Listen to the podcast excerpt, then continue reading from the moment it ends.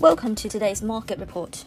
Global shares sank to their lowest point in 18 months on Thursday as high inflation, rising interest rates, and energy supply fears in Europe have investors worried about an economic slowdown.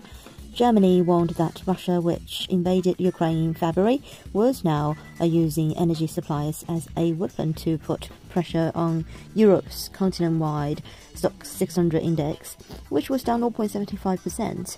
MSCI scheduled stocks across the globe was down 1.76%. That flagship global index is nearly 20% lower for the year. In the US, all three major stock indices seesawed before settling into a steep sell-off, which put the S&P 500 within striking distance of the closing level that would confirm it entered a bear market.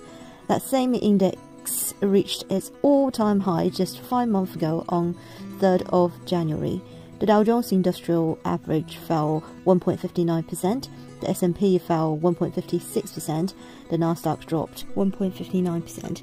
The prospect of the fastest hike in Fed rates in decades is driving up the US dollar and taking the heaviest on riskier assets that shoot up through two years of COVID-19 pandemic era stimulus and low rate lending and the dollar climbed to a 20 year high on Thursday, and the dollar index last rose 0.759%, while the euro was down 1.31% to 103.73. The ECB officials keep paving the way towards a July rate hike, while Bank of Canada suggested that the central bank would need to raise rates above neutral Finally, Bank of England Governor uh, Ramsden noted that inflation might not drop as fast as forecast, highlighting the need for more rate hikes.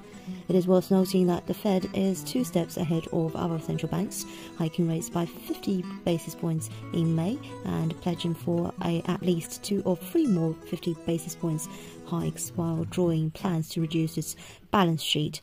The GBP-USD pair plunged below the 122 figure. The dollar chef pair reached parity for the first time since December 2019. Dollar yen was at 128.4. This is today's market news. Thanks for listening. We'll see you next time.